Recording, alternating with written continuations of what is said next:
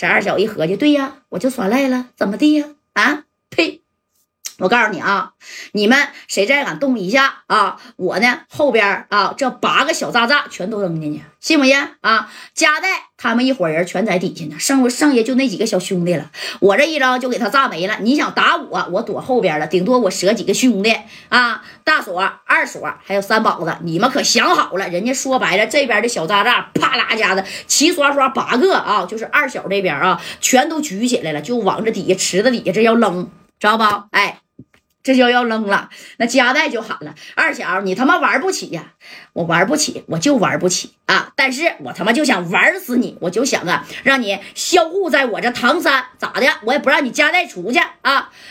这头你看，这三宝就喊了：“戴哥呀，你们赶紧上来，快点的！”哎，这二小就说：“你们上来可以，马三儿还得在那给我待着，他不能动。”啊，他要动一下，我这八个小渣渣我全扔里，你们谁也别想上来了。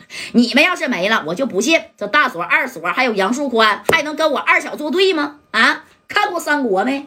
看没看过？啥意思？对不对？这属于三足鼎立的啊。正宫呢？那你看，哎呀，相当于啥呀？这个是啊，帮这个大锁、二锁是帮着这个加代的，对不对？那要是加代真被炸没了，你说大锁、二锁还有杨树宽能跟二小真为敌吗？那你这是想想，其实也是挺可怕的啊！这戴哥呀，你说这一这一琢磨，那是又气又恨呐，眼瞅给三哥就要拽下来了啊！但是三哥正宫呢也已经上岸了，那小鳄鱼呀几乎也没啥战斗力了。这马三就咵一屁股坐那了。小戴呀，小王啊，正光啊，你们先上去吧，不用管我了。我他妈在这歇会儿啊！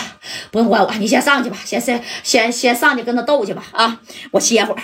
哎呀，不喂鳄鱼就行啊，其他再说吧。哎，就这么的。你看这加代呢，是带着正光跟小航，夸就上去了啊！你等刚上来以后，这戴哥呀是直接就抄家伙了，干啥呀？我就跟你二小干了，指着二小的鼻就说：“二小啊，我一会儿我不用。”这个三宝的装甲车，我也不用大锁二锁的人，我就带着我跟四九城这六十来号兄弟，我就给你磕，我给你磕败了啊！你就不能像我三哥开这个米儿，也不能扔这个小渣渣，你同不同意？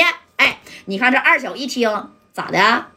不用大锁二锁，也不用三宝的小装甲，好使。贾代，你就这样的话，你要是给我干败了啊，我放你们所有的人出唐山。这回我二小是绝对说话算话。这戴哥，你看这都急眼了啊！紧接着这贾代一摆手，兄弟们呢，把家伙也都抄起来了。哎，除了白小航、李振光、高泽健以外呢，那你看也有几个能打的兄弟，但是这边六十来号人，你五连的才十来把啊。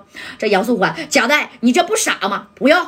你别管了啊！那三哥还在那呢，我不能让三哥丧命啊！那戴哥是要亲自上阵了，就要双方开打的时候，你看这二小哐哐哐也是来了这三下啊！那是双方马上就要一战开季了。你看谁来了啊？正宫后边啊响了一个熟悉的声音：“都给我住手！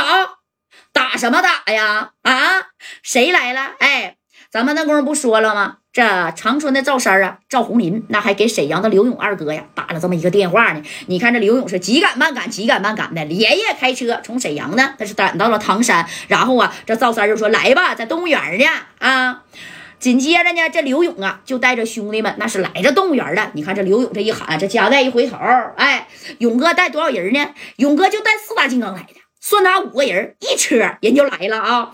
你说这这谁呀？这李正光，你看。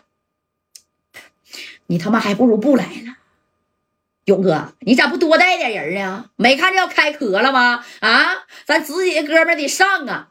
你看这刘勇啊，当即都笑了。当时呢，你看这刘勇二哥啊，那家戴个小墨镜，这家咔，哎，哎呀，就这么的，那就来了。别着急呀，干啥呀？啊？犯得上吗？加代，你听我的啊！这事儿啊，我刘勇给你解决。这戴哥这一看，你你说这个这这这这这这刘勇这个小架势，你咋给我解决？你他妈就带四个人啊！这刘勇到了以后，把这小墨镜，那你看也摘了，摘了的。加代，对面装备挺不错呀，这边小装甲也开上了。哎，三哥。怎么样啊啊！这三哥，这个刘勇，你来的挺是时候啊！你看我咋整你？不，你看我咋救你就得了啊！这刘勇二哥呢，来之前呢，就把这个事儿呢，那是都想好了。为啥他没带那么多人呢？啊，要是早就是说白了，想跟家代呢一块儿磕这个二小的话，那刘勇指定也是多带点人了。但是啊，啊，他呢没有多带人，不多带人，并不代表刘勇二哥呀是没有这个计谋的。当时这刘勇给家代就拽回来了啊，贾代呀，你是聪明一世，糊涂一时啊。啊！你说你他妈身后有那么多的关系，你不能找找人给这个二小给他收了吗？啊！我来时候都打听好了，这二小和三小那就是干这个家伙的啊！你随便给六扇门支一招，那不就给他端了吗？打什么呀？你咱们这些人要是都上，也不一定是对面的对手，对不对？你等着啊！我打个电话，我直接呀给小五子给他支过来，给二小三小他们就一锅端了，咱这边一点伤亡都没有。